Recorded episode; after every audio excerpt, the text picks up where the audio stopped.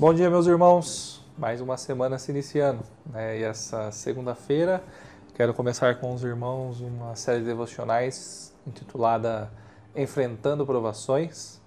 Né? Espero que Deus esteja usando esses momentos, nessas manhãs, para falar os nossos corações, nos edificando, nos transformando, nos trazendo ânimo, nos encorajando.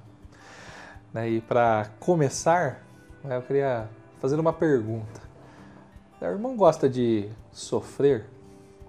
Né, se sente feliz com as lutas, né, por mais estranho que isso possa parecer, né, é o que ah, Deus está nos chamando a fazer, né, a sermos gratos, alegres, mesmo estando enfrentando dificuldades.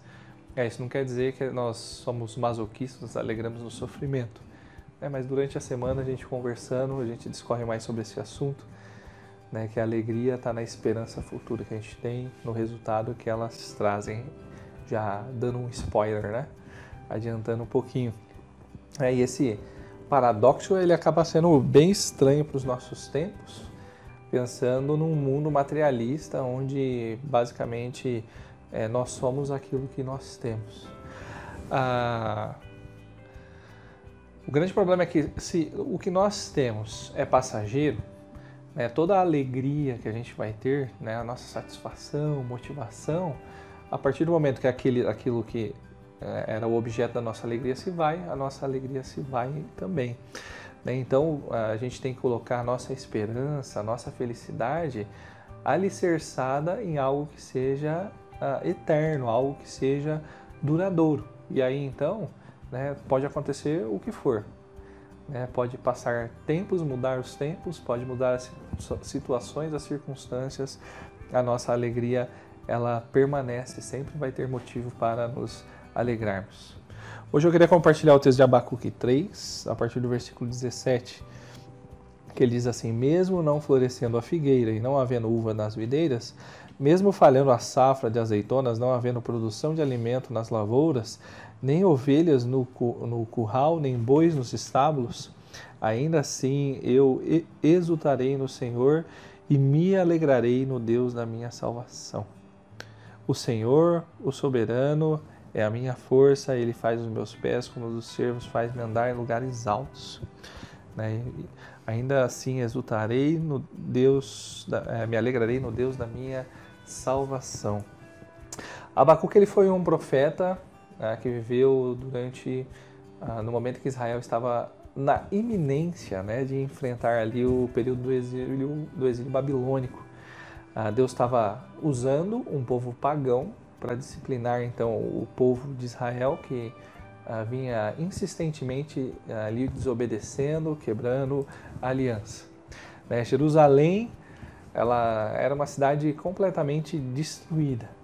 Né? Ainda não exatamente no tempo de Abacuque, não exatamente por causa da, da guerra, né? da invasão babilônica, mas moralmente, socialmente, a questão da justiça distorcida, religião corrompida, né? Então era uma cidade totalmente devastada já. A idolatria imperava em meio ali a Israel e Deus, ele parecia que não se importava. É, onde estava o Deus, a, justiça de Deus? É, onde está o amor de Deus pelo seu povo? É, o que, que é, o que fazer né, quando parece que Deus ele não age? Essas são as coisas que estavam passando ali na cabeça de Abacuque. Né? E aí então Deus vem e responde a Abacuque de uma maneira bem simples: o justo viverá pela fé.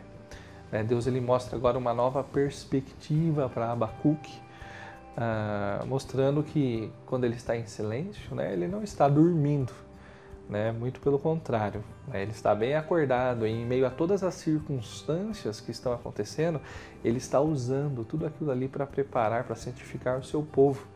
E aí, certamente isso ele faz conosco também, porque, como diz lá em Tito 2,14, né, ele está preparando um povo santo, né, edificando um povo santo zeloso de boas obras.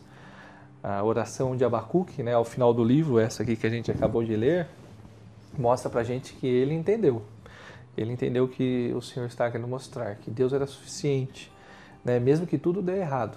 Deus é suficiente, mesmo que tudo dê errado, ainda assim eu exultarei no Senhor e me alegrarei no Deus da minha salvação.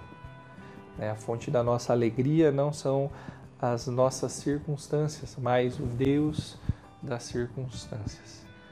Então, como enfrentamos provações? Né? Confiando em Deus e satisfeitos nele, né? sabendo que ainda que tudo esteja dando errado, né? Deus ele é suficiente, Ele nos ama, Ele cuida de nós, Ele está em favor do seu povo. Deus abençoe seu dia né? e nos vemos mais vezes aí durante essa semana. Fique com Deus, meu irmão.